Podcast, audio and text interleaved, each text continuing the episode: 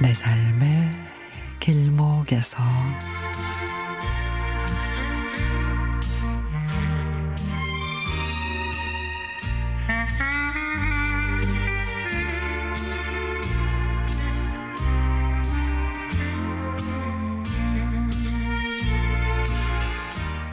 초등학교 입학한 손녀가 학기 초에 자그마한 화분을 갖고 할미 집에 왔습니다.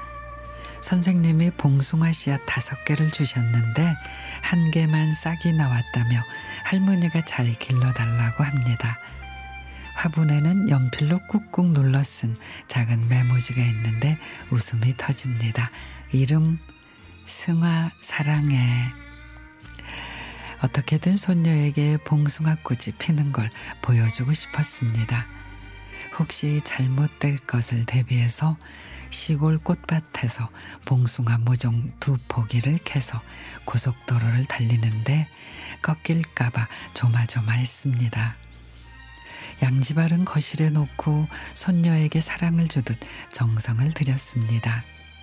야리야리 하던 손녀의 봉숭아가 통통해져 가고 잎사귀도 제법 넓혀가고 시골에서 달려온 봉숭아도 싱그러움을 줍니다. 할미는 봉숭아가 자라는 모습을 사진에 담아 메일로 보내면 손녀는 숭아를 잘 키워줘서 고맙습니다. 라고 또박또박 메모지를 사진 찍어 보냅니다.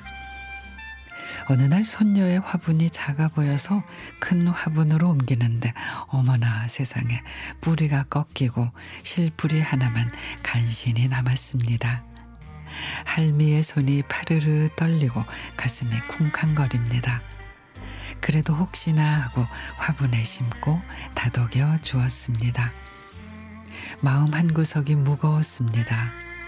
주말에 손녀가 할미 집에 온다는데 손녀를 눈물 흘리게 할 수가 없었습니다. 국리 끝에 숭아의 이름표를 시골 꽃밭에서 갖고 온 화분에 꽂아 놓았습니다.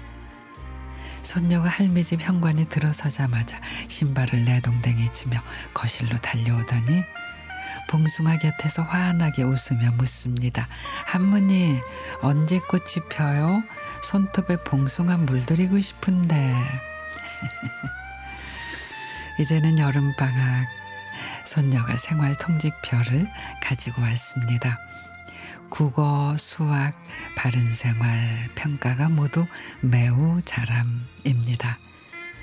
쑥쑥 성장하는 손녀에게 힘찬 박수를 보냅니다. 봉숭아 꽃도 활짝 피어 손녀의 손톱에 곱게 물들기를 바라는 여름날입니다.